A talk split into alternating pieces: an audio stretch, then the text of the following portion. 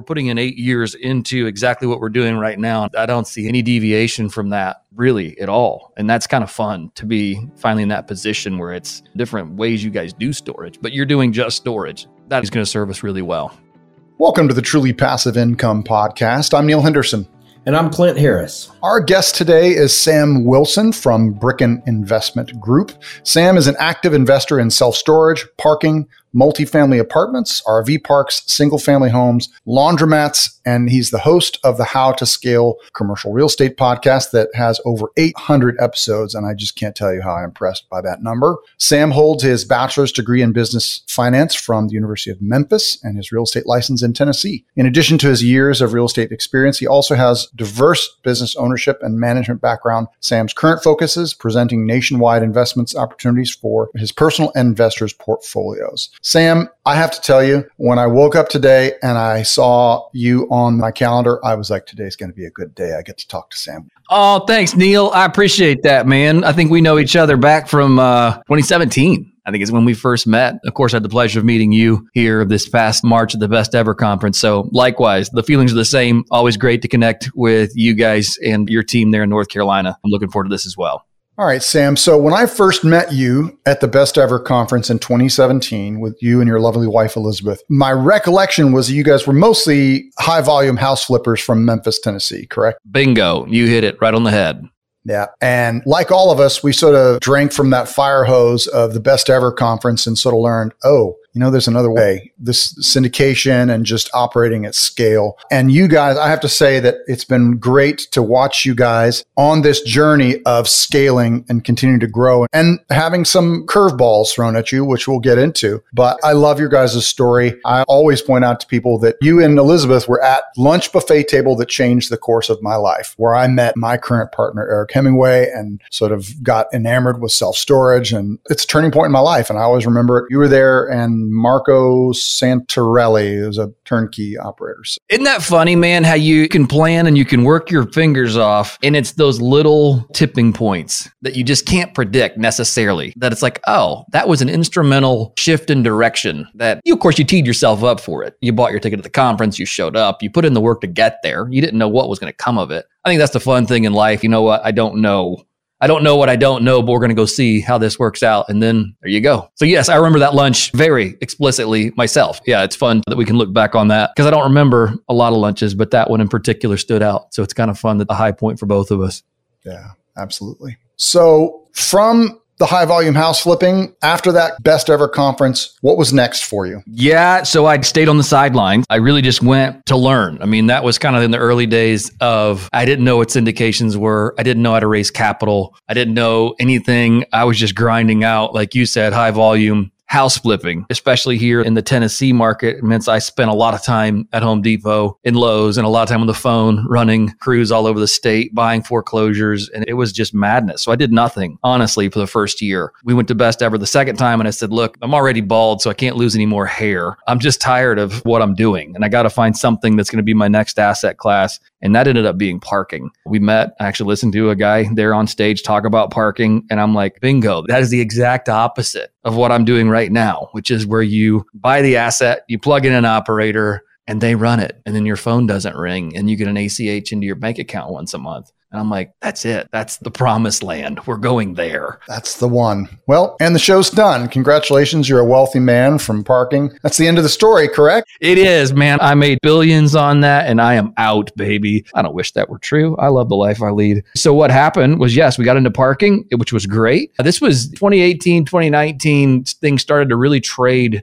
especially in the parking on the surface lot side of things, they started to trade at multiples that made the parking numbers become harder and harder kind of your gold mine or surface lots in central business districts. Late 2019, we were still acquiring stuff, but it was becoming tougher because they were trading on development prices on a square foot basis and no longer as parking play. So people got smart, which they should have. 2013 to 2018, stuff was still trading at, okay, well, it's our parking lot and it will forever be a parking lot. And then suddenly people started realizing that, hey, a lot of these surface lots have value in cities and they can resell on development pricing. So I don't know what you asked me, but I'm just going to keep talking until you tell me to shut up. But yes, we made it all the way to January of 2020. We sold off the assets we had. We didn't hold them for very long. It was not the plan to sell them off. We just got ridiculous offers on them, sold them all off. Good timing. Yeah, you thread the needle on that one. Threaded the needle, right. And so divested of what we owned, and then the pandemic happened and it killed parking. So I'd spent about two years researching markets, traveling all across the eastern half of the United States. I can tell you back on my hand almost every city in the eastern US outside of like New York City and places like that because we just didn't weren't buying in those. But traveled to all of them, mapped every parking lot in every single city and like knew the owners and had the list. And then the pandemic happened and just kicked parking right in the teeth. I mean, think about it. Nobody's going to ball games, nobody was going to events, nobody I mean airport parking died. Even eh, this is going to sound bad, but your gold mine lots or surface lots next to the jail because the turnover on those lots, okay, it's eight bucks to park. I mean, people come on Sunday afternoons for their one hour visit, and the turnover on those lots is just constant. Even jailhouse parking went away. Like, okay. So the lots that were the most dependable, which is sad, a sad state, sad commentary on state of affairs, but even those died. So it was like, okay, you can't underwrite them because there's no operating revenue. Banks and sellers still want development prices. So the business kind of just died right then and there. We didn't own anything. Luckily, we had actually passed on a huge portfolio just just before the pandemic. I just didn't feel right about it for some reason or another, which I can't say it was intuition or what, but we didn't buy that portfolio. And yeah, I had to shift gears when the pandemic happened because it's just parking died. It's back now when we're recording this, what, July 11th of 2023? That's back. Parking's still a great asset to buy. You can still buy great garages, but I just didn't have the time to wait out a year and a half for parking to return. So I had to kind of shift gears and exactly what we did.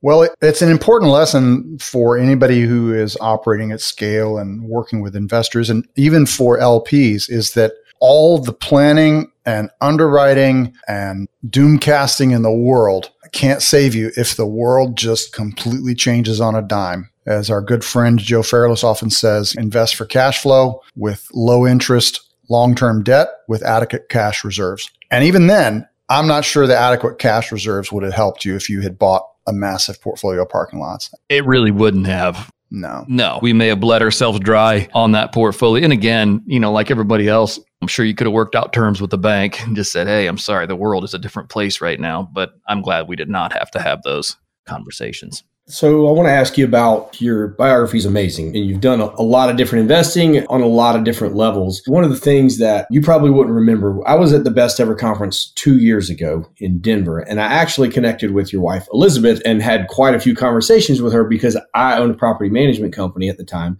and we were pursuing buying a laundromat. And at the time, she was owning and operating a laundromat and was an unbelievable wealth of information. You and I didn't get a chance to connect very much there, but anyway, I connected with her and it was incredible. And the story of what you guys had invested with along the way was wild. And then when you and I got a chance to connect this past year, I thought it was a great example of someone who really understood the concept of syndication and providing a passive investment strategy to your investors that can be applied in a lot of different areas, right? So it's like you've done a lot of different things. You understand the business concept and you're able to take that and kind of really run with it and go in multiple different directions until you found your niche. And I'm curious to know about your investor base. Obviously, the name of podcast is a truly passive income podcast. And we want people to know about a lot of different passive investment strategies that are out there. And honestly, it kind of makes me think of you. And you've provided a lot of these different opportunities and looked at a lot of different strategies from parking. And I know that you're invested into RV parks and multifamily and storage and things of that nature. So your investor base, like the way I'm envisioning this, and tell me if I'm wrong, is that they're invested in you, what you and Elizabeth are doing. And you probably have investors that are invested into multiple different asset classes with you. Is that fair to say?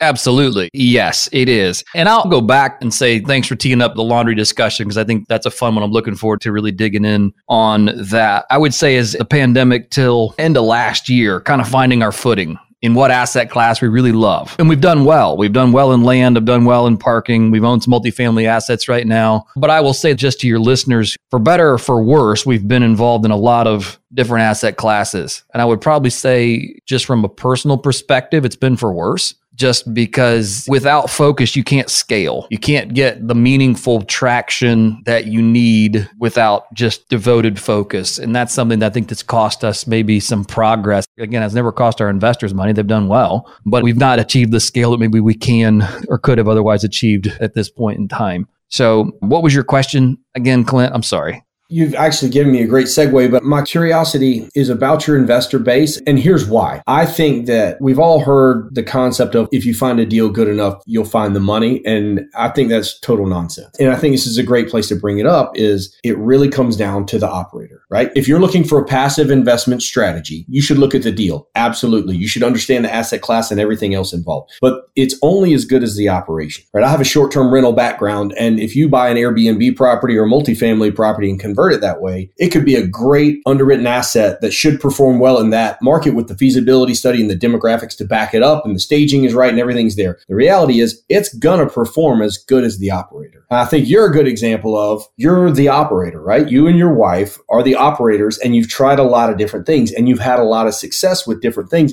it's not that rare to have investors invested into different asset classes or even different geography or different managers. What it is pretty rare from what I've seen is to have an investor invested into multiple asset classes with the same operator. And I think that's a testament to the operator, right? I think you guys are doing that the right way. So I think this is a great example of just highlighting the importance of the person that's doing it. And I'd just love to hear about like some of your conversations that you have with people with like, hey, we did that parking. Now we're going to do this and how that's received and how those relationships have been built over time. I'll agree with you on that. There's three things I always say you look for. One is the first thing you look at is the team. Like if you're a passive investor, uh, spend 80% of your time evaluating the team. Spend the next 10% of your time evaluating the market that you're investing in. And then the last 10%, spend it on the deal itself. Because you can change once you've closed, you can't change the team and you can't change the market, but you can absolutely change the deal. So just agreeing with you on that, Clint, like you buy the right Airbnb or short term rental, but you have a terrible operator in a bad market. Well, I don't care how great the Airbnb is. I mean, the thing could be plated in gold, but nobody wants to stay there and the operator sucks. Well, then the deal goes bad. So yeah, and I've not done a great job of that personally investing as a passive investor investor. I think about my early investments, things I've learned, Neil. Not any deals go south, but I certainly have some deals as a passive investor I'm involved in are nowhere near what the projections were. So those are things that, you know, lessons learned the hard way. So that was the first part of it. What was your second part to that question?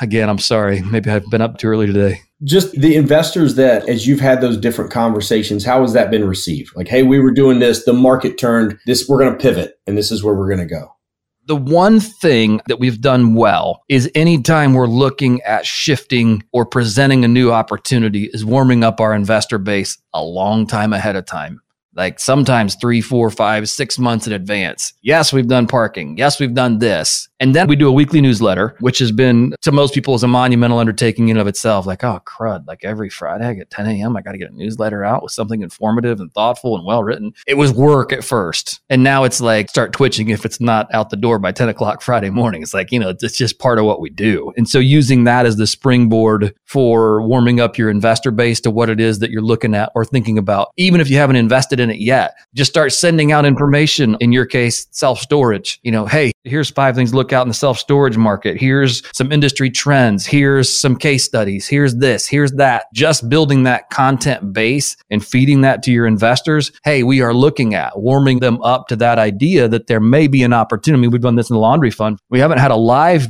opportunity in 2023 for our investors until last week. But you know what I've been talking about for the last six months? Laundry, laundry, laundry. And that's it, is laundry. So then by the time the fund goes live, investors are like, oh, cool. Yeah, of course, laundry. Why would we not be investing in laundry? So that's, I think, one of the things that's really helped us effectively warm our investor base up to a new asset class each kind of iteration without shock, throwing them into a bath of cold water. Like, wait, laundry? Why are you talking about laundry? Last year we were doing RV resorts, which we did the same thing on RV resorts. I mean, that's all we talked about for almost 12 months straight, which we did. We closed three RV resorts last year and they're doing great. But I think that warm up period is really often overlooked. Just because you have a good deal doesn't mean the money will come. Where do you, most of your investor base come from? I'm assuming your answer is probably going to be your podcast. You got 800 episodes in your podcast. You got over 40,000 monthly downloads. Is that the number one place where your investors are coming from? It's funny. You know, I have not done a good job on our podcast of even talking about what we do. I spent interview based podcast, and that's on my short list of things is to get out there and actually promote myself on my own show, which seems like a no brainer. Uh, but I've done a poor job of that. But, you know, it's funny. Word of mouth is a lot of what we get. Yes, producing a podcast. Yes, putting out a weekly newsletter, getting featured on shows like yours. All of those things in the aggregate kind of move that investor along the investor journey, if you will. So, yeah, I think all those things in aggregate, no one in particular has been the magic thing, but I think they all certainly help along the way. Have you had any struggles with investors? Often, some of the going advice is work with an operator who's solely focused on one asset class. And is that sort of what you mean when you say maybe self inflicted wound there for stopped you from scaling is that you've bounced around? And unless an investor knows you pretty well and trusts you, they're going to be like, oh, this guy's all over the map. Correct. Yes, I would say absolutely. You're spot on correct there. That has not helped me in the slightest, which is fun for us now. And it's taken us, again, three years to probably get around to finally finding the thing that I'm like, okay, this is scalable, it's repeatable, there's killer returns, this is what we're doing. It's funny, I was talking to Elizabeth this morning. I said, hey, this is the eight year plan plan. There's eight years. I've got eight hard years, maybe not hard. We're putting in eight years into exactly what we're doing right now. I don't see any deviation from that really at all. And that's kind of fun to be finally in that position where it's different ways you guys do storage, but you're doing just storage. That is going to serve us really well. I actually watched you guys on that journey. So I went to my first best ever conference in Denver two years ago, and it was like this room with a couple billionaires in it, and then like a bunch of hundred millionaires, and then like a couple hundred, 10 to 20 millionaires, and then like a bunch of just millionaires, and then like 20 or 30 chumps like me looking around like, what am I doing here? This is crazy. I didn't know anything. I had no idea what was going on. Like I said, I got to connect with your wife, Elizabeth, about her laundry facility. And I was actively hunting for one right then to help with our property management company. I was like, look, brick and mortar laundromat, laundry facility. If we can more than pay for the fixed overhead with the 25,000 pounds of linens that we have coming in the back from the property management company, the front would just be all profit, right? And so we were navigating that. And since then, we've opened up a laundry facility and it's part of the business model. But it was really funny to connect with her and hear y'all's story a little bit. And then the best thing for me was actually not that meeting. It was going to the second one a year later and seeing what happened to everybody that was there. Because this past year was a lot of doom and gloom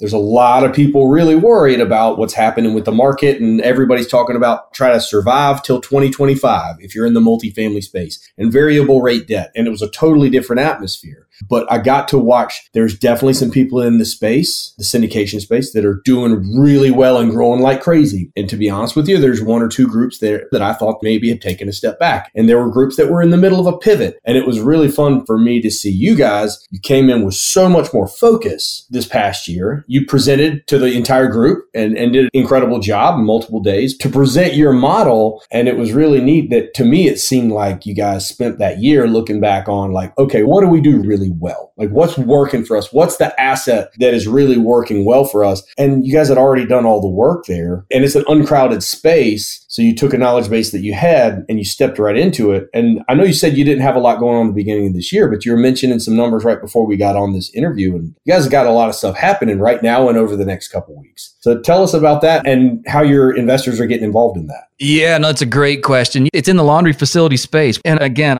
I don't know, either the poor man's mentality where I've always got to make sure that there's money coming in. I'm not sure what it is that drives me. But in 2018, I walked into a laundromat and the place was nasty. I had to find a laundromat for a comforter. So I Googled a laundromat. I found one close to our house I went to. The place was nasty. You know, lights hanging in, cockroaches running. Most of the equipment didn't work. The lady behind the counter that helped me out probably smoked 20 packs a day, had the requisite voice that went along with it. And the place just stank. And I'm like, this is awful. It was in the middle of flipping houses. And I go, this thing just looks like a flip. This place is nasty. It just needs a new owner asked the lady, I said, Hey, who owns this place? And would you think you'd ever sell it? And three weeks later, we owned a laundromat. I didn't know anything about it. We'll figure this out. And we did. We built that business up. We've let it run. And it was at the end, like you're saying, Clint, at the end of 2023 or 22 rather, we bought about $20 million in RV resorts last year. And I was looking at those and I'm like, my one little laundromat, like on a relative scale, is crushing everything else we're doing, like crushing it. Not only is it crushing it, but it's a perfect time to be in this business because it's market cycle agnostic. Like we'll do great in a downturn, we'll do great in an upturn we have enough ancillary revenue streams inside of it that we can really navigate any market cycle and we can get high double digit returns without a lot of input from us from a return on time and a return on investment perspective. I'm winning in the laundry space five to one, anything else I'm doing. And no one else has really scaled this which is kind of fun as well. Like there's Tide has come into space, which is interesting. Tide's in Chicago, Tide's in Fort Myers. Like when Tide laundry detergent is now buying and branding their own laundry mat, there's something to it. I mean, they got people there. Hopefully, they're a lot smarter than me going, hang on, there's revenue to be made here, profit at least to be made. So, yeah, that was kind of it. We just looked at it and said, we have a scalable model. We have a business that serves a basic human need. There is doom and gloom, as you were saying, Neil, on the horizon. I'm like, and I can exit all of those, I can exit or kind of skirt all of those market forces and get into something that should do really well for the next decade, no matter what. Well, why not do that? And it hits a double digit return to our investors annually on a cash on cash basis. It's blue ocean for us on the acquisition side. It's just an industry that is ripe for consolidation, new ownership groups, sophistication. I mean, I can get into all that, but it's a fun spot to be in to look at that and go, okay, I've got something I can present to my investors that is downside protected, that preserves capital, but then also throws off an excellent annualized return like, why do we not go long on this? The reception has been actually amazing. The multifamily story, it's not worn out, but it's certainly less compelling maybe than what it has been because it's again you got to find very particular assets and I've invested multifamily passively this year but it was very selective. It was a deal that just made a whole heck of a lot of sense. It was like oh you can't beat this. So the deals are still out there but they're far fewer maybe than what they were before. So that said the laundry space for us as an active investor was just something we just couldn't not really grow and scale and put in teams and exactly what we're doing and that's the 8 year plan. We do things very differently but I don't want to get into the weeds on all that. So that's exactly exactly where we are right now and what we're doing for the foreseeable future. Okay. So I want to ask this question from the standpoint of an LP. You know, Clint and I have heard you talk about laundromats. We've got a little bit of an idea of what the business model is, but I want people who are listening to this to come away with all right, how does this work for LP investors? So, first of all, what's the basic business model? And then once we've gone through that basic business model, explain to me how it works for the average LP. Yeah. Well, let's go the basic business model of what the industry has, and then we're going to do the basic business model of what we're doing. Basic business model in the industry is you buy machines, you have a worn out store, you put those machines in, and then people come there and do their laundry and you send a cleaner in once a day that takes care of the lint traps and wipes down the machines. Otherwise, there's nobody there to help you. There's probably a TV blaring Judge Judy on in the background and the place is dirty. And you're like, okay, I just need to get in and get my clothes washed and go home. That's the basic business model the industry has. The model that we are doing that is doing incredibly well is one, obviously brand new stores, all new equipment, all new payment systems, getting rid of the coins, putting in automated doors that open up to increase access for customers, obviously giving guest Wi-Fi, giving loyalty card systems, giving credit card systems, pay by phone. I mean, I can get on my phone and start any machine at any of our stores. Like it's really cool. Getting reward systems put in place for them. All of those things that the laundromat industry just doesn't have. Um, so that one on the self-serve side of things, that's what we're providing to that customer base. It is the true field of dreams thing that when you build it, they do come. We took a store just with that model from $4,000 a month to almost $40,000 a month in gross revenue just by doing that with no money in advertising. It's just simply word of mouth. And that's incredible for a little 2,700 square foot store to produce almost $40,000 a month in revenue. And that again is mostly on the self serve customer side of things. The second thing that we do is we're fully attended. So most stores that you walk into their laundry facilities, there's nobody working there. Our stores usually have one, if not two people on staff. When you walk into the national brand that we're rolling out, called Ellie's Laundry. It's Elizabeth. It's her nickname. Called Ellie's Laundry. So you walk into Ellie's Laundry and they're trained to greet. Hey, welcome to Ellie's Laundry. It's like the Chick Fil A model, right? You walk into Chick Fil A. I've never walked in Chick Fil A and not been greeted. Hi, welcome to Chick Fil A. I mean, it's almost like they're robots. Hi, welcome to Chick fil A. It's like what our staff are going to do. Hi, welcome to Ellie's Laundry. It's basic, but it makes customers one, they feel secure. And then two, they can get help with, hey, which machine do I use? Or how do I use the loyalty card system? There's always somebody there to help. Three, it keeps our stores spotless. We had somebody, one of our happened to be in there with them. They're like, wow, this is not the laundromat I grew up in. I'm like, thank you exactly what we want to hear. So you get the self-serve customer side of things. The second thing we do is because we're now attended is that we do just an incredible amount of drop-off laundry. So to your point, you guys run or ran a property management company that just did an incredible amount of linens we serve all of those short term rental companies. I don't know, thousands of pounds of laundry get dropped off at our facilities a week with those short term rentals. And then people that just don't want to do their own laundry. So we do a ton of full service laundry right there in the stores, of course, right alongside all of our self serve customers. And the third thing we do is delivery. You can get on your phone, again, back to your phone and order delivery right from our app. And we'll come and pick it up at your front door and bring it back the next day, wash, dried, and folded in nice little laundry bags. And we do on demand as well with DoorDash. we have DoorDash integrations now. So if our delivery drivers only pick up Monday through Friday, which I think these are the exact hours they pick up. It's like 7:30 to 10 a.m. and they deliver at 7.30 to 10 a.m. every day. Well, okay, you want your laundry picked up at 5 p.m.? Well, fine, you can do it, and you can get, do it right through our website, but you do it through DoorDash instead. They pay a little premium for the uh, DoorDash drivers, and that's fine. So that's our basic business model is those three different service profiles. Obviously, the brand new store experience, and then adding increased accessibility across the board for sell full and delivery services. That's the model we're rolling out. And it's just, I don't know anybody else doing it. So, and we're having great success with it. So that's what it is that we're doing a little bit differently in the space.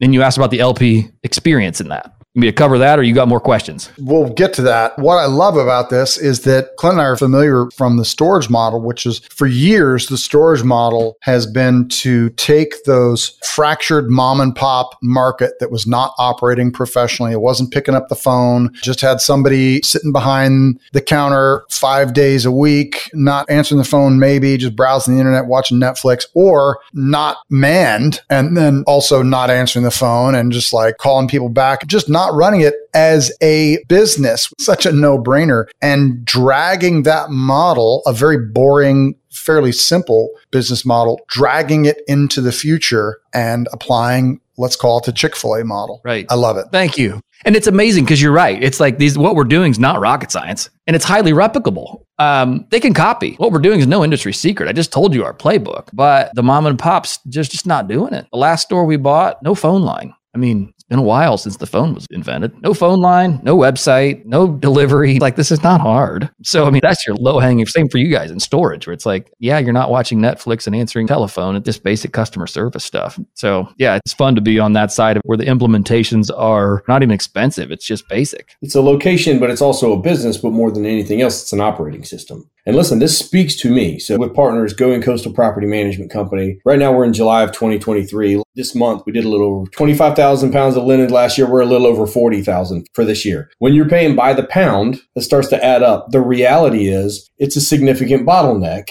And so there's a two part question. Number one is in terms of the scalability and handling that? Like how do you scale up and able to take on a customer that's a huge time consuming burden? Like you can have one customer who can make up such a large percentage of your book of business that my question is how much is that side of the business and the second part is, do you have interest in opening an expansion property in Carolina Beach, North Carolina for no specific reason? Yes, is the answer. Of course, Clint, I do always have an interest on that front. We do about 60% of our business is self serve currently, 30% of it is drop off, and about 10% of it is delivery. Delivery is light. We're aware of that. There is ample room to grow on the delivery side, but really focusing on those two kind of core parts of our business right now. Delivery is kind of just icing on the cake. We let it do what it does and we really don't promote it the way we should. But that is low hanging fruit for our business. How do you handle it when a customer, such as maybe yourself, came to my store, which we've got customers your size that do just a ton of laundry with us? It's just a staffing thing. I mean, it really is getting to know that customer. It's getting to know the cycle of when their properties turn. It's getting to know, and it's also just dedicating space. I mean, when we got kind of those larger customers, we now just said we dedicate rack space that's just theirs. So it's like this particular property management company, it's like these are their racks inside of their store, and all of their cleaning people can stop by and pick up whatever they need. I need two king comforters, a set of, you know, four sets of sheets, this and that and the other. And our staff are trained to handle their deal flow, but their amount of linens that they bring in. So we've kind of set up some unique systems for those larger customers because it just makes sense to do so. And then just it's a staffing issue. So you're also getting figured out, okay, we know that, you know, Monday, Wednesday, and Friday, we tend to be much busier. So maybe our managers handle all this, but they will bring and make sure that we are adequately staffed for those days that we know are particularly busy. So that's kind of how that's handled for us right now. And it's so far been working. I don't want to belabor this point, but one of the things that I love, and I'm sure you know this, is that normal mom and pop laundry, this just dirty old store, serves one type of customer, low income, Right. They live, they rent, they don't have a machine at home. You started adding services for different levels of customers, all the way up to short term rental companies operating commercial clients. You've got the laundry pickup service is probably more towards a higher income people. And then you've got the sort of drop off and fold, which is more of a maybe middle income. And you still have just the machines for people to come and clean. It's a more of the average to low income. Again, Clint, I think we're changing the name of this podcast to Truly Passive Laundry. it's funny you mentioned that. Because Sam, your name came up recently. So Neil and I go to a business networking dinner here in town, and we had a friend who was at the last one. We were talking about different investment strategies that different people are using in ways to save money for your kids and college and all kinds of stuff. And one of the guys had the opportunity to buy a laundromat. And it was like, boy, let's break this down. And the reality is, like, I'm going to send him this interview when we're done with it. And when it comes out, I can't wait to send it to him. Because at the end of the day, what I've learned is like in most asset classes, it really comes down to the operator. So what we told with him is like, yeah, it sounds as simple as you can buy a laundromat and maybe increase the advertising or put in a phone number and everything's going to be fixed. But the reality is, this is a very successful guy who's part of a successful couple and they're doing incredible things. It's like, how much is your time worth? Because at the end of the day, if the current operator doesn't get the job done, you have to step in and make sure it's operated correctly. And your opportunity cost is you're giving up by keeping the main thing and doing that. But let's circle back. So I can't wait to send this to him because here's an opportunity to get involved in that space. If you love the space, that's great. Get involved with the space, get involved with the asset class with someone that knows how to operate. For the limited partner investor, these are basically the investors that look at that time is an investment, right? And being able to invest in this where they can put, in order to have success in this, you're going to have time, experience, and capital, right? If these people don't have experience and like to get the experience, they're going to have to invest a lot of time, right? But you've invested the time and you have the experience. So let's talk back and circle back to the LP experience that we've been talking about. So if say he's like, look, I've got capital, I want to get into this space, but here's an opportunity to partner with Sam and Elizabeth. What does that LP experience look like? What are your investment amounts and what's your total raise on a typical facility? That's a great question, Clint. Yeah, you've asked there. Let's work backwards. The average laundromat is going to cost anywhere from 500,000 to 1.5 million total build out, but I wouldn't recommend it. Syndicating a million dollar investment. It's just too hard. It's cost prohibitive. By the time you get through your deal docs, you get your investors signed up, you got a million dollar store, man, you spent 20 grand on legal fees and it's just a nightmare. So the only way that we've found to scale, this is the model we've chosen. Maybe there's other ways of doing it, but we launched a fund. We just said, hey, look, what we're going to do is we're going to buy 20 to 25 stores. It's all going to be inside of a single fund. You're spreading your risk and your reward across 20 or 25 assets across the mid South. For us, it's going to be mostly here, say between Memphis and Nashville and maybe on down to Chattanooga or Knoxville. So, you know, you've got basically the state of Tennessee that we're working in right now. That said, so it's not investing in a single store. You could potentially invest in a single store, but we didn't find an effective way way to scale that with limited partners. Again, just for the reasons I talked about earlier. So that said, yeah, you can buy a single store as an investor. If you want to go out and do it on your own, go for it. I mean, that's going to be a higher return profiling. And I can attest to this as being true. The industry average is 25 to 35% annualized returns, cash on cash, when you build and buy and run and operate your own store. That's pretty strong. It's really strong, actually. But then again, like you said, you're the operator. You're figuring out all the systems. You're figuring out which door mechanisms to use, which security systems, which point of sale systems. I mean, it's just all those things that go into running and operating and then you're staffing a business and that's people are a big part of what we do and people oftentimes or business owners oftentimes shy away from i think having people heavy businesses and this is one of those. It is a people heavy, operations heavy business. So that said, on a limited partner, you come alongside, you say, okay, we're going to put 50 grand, which is the, that's we have an accredited investor fund, but you put 50 grand in the fund. The projected returns are 11 to 14% annualized cash on cash, starting somewhere about six months into the life of the fund. And then you're looking at about a 20% IRR. One of the things, and I even struggled to, to mention it's an eight year fund. So just giving you kind of some of the specifics on it, but it's hard to project an IRR in a fund like this. We had a webinar last week and it was kind of fun to go through it because at the end of year eight, basically, you know, run through the cash flow because it's a cash flow play. That's exactly back to your point, Neil. This is a cash flow play. It's a cash generating operating business. No one has aggregated 200 stores and had a private equity or institutional exit in the laundromat space. It just hadn't happened. That's where we want to go. That's what we're looking at in eight years. This is fund one, supposed to be two years. And then every two years from then on, I'm just going to keep aggregating stores. Maybe the next fund will be bigger. But all that said, it's hard to project an exit at the end of year eight and say, okay, you know, here's where we're going to be because nobody's done it yet. So we just be making up numbers. So at this point, we said, hey, look, what we do know is that we can clip a great coupon for eight years straight. I can almost bet your bottom dollar that we'll at least be able to sell it for everything we've got in it. Like we can at least get our money back. And so that's kind of what we projected on paper. So at first, investors are like, that doesn't look too sexy to me, man. Like, how'd you come up with that number? Because it looks like we're just getting our money back in year eight. I'm like, yeah, I mean, we can make something up and I can make you feel good about it, but I have not based in reality because we don't know. So this is kind of where we're going is into the unknown, which is fun to be on that side of things. So anyway, I hope I answered your question there without prattling on for too long. No, it's perfect. And again, it's faith in the operator, right? End of the day, like there's a difference in risk and calculated risk. Certainly, this is calculated risk. And at the end of it, it's going to be operated at a very high level. It's going to be a strong cash producing asset, and you're hoping there's a market for it. But at the end of the day, it's faith in the operator, and that's what people are choosing. Right. I think the other fun thing about that we're doing is that we can hit those return profiles with 50% leverage. Like I could even go lower and we can still get a double digit return to our investors. And it's like, okay, this is again going back to the recession resistant, inflation resistant asset class. Like, okay, so things money gets more expensive. Well, I mean, shoot, even the loans we were underwriting here for the next few stores that we're buying, I think they're coming in at like eight and a half percent. Okay. I mean, it's not great. Four is better, but at eight and a half, we're still hitting a double digit return to our investors. Okay. I can weather that. It's hard to do that in other asset classes right now. So it's good to have just really healthy margins in what we're doing.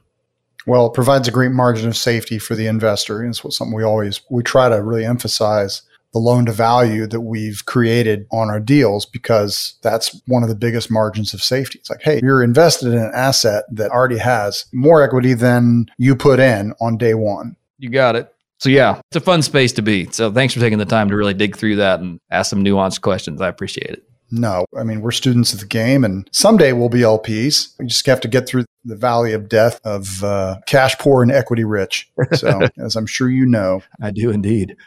Well, Sam Wilson, thank you so much for joining us today and educating our audience on laundromat investing and everything you've been a part of. If any of our guests want to reach out to you and find out more about what you are about, what would be the best place for them to do that? Go to brickeninvestmentgroup.com. That's B R I C K E N, brickeninvestmentgroup.com. You'll find here probably, I don't know when this episode will go live, but in the next seven days, that'll be all laundry focused there on our website. So there'll be more to learn about there in the laundry business than you probably care to. But go to brickeninvestmentgroup.com, sign up for our investor club. And yeah, that's where you'll hear all about the opportunities we have, more about the fund as it progresses and those sorts of things. So yeah, just connect with me on that front. Oh, great, man. Always great talking to you. This has been a great conversation and we look forward to seeing you again at the next best ever. Absolutely. Clinton, Neil, thank you very much. I certainly appreciate it. Thanks, Sam. Great, great to have you. Thank you so much for listening and watching the Truly Passive Income podcast. If you liked the show, if you think it would be useful for someone else, the greatest compliment that you could give us would be to share the episode. Leave a comment down below or leave us an honest review. If you have any questions, don't hesitate to let us know down below. And remember, with truly passive income comes freedom of time, place, and the freedom to pursue your higher purpose.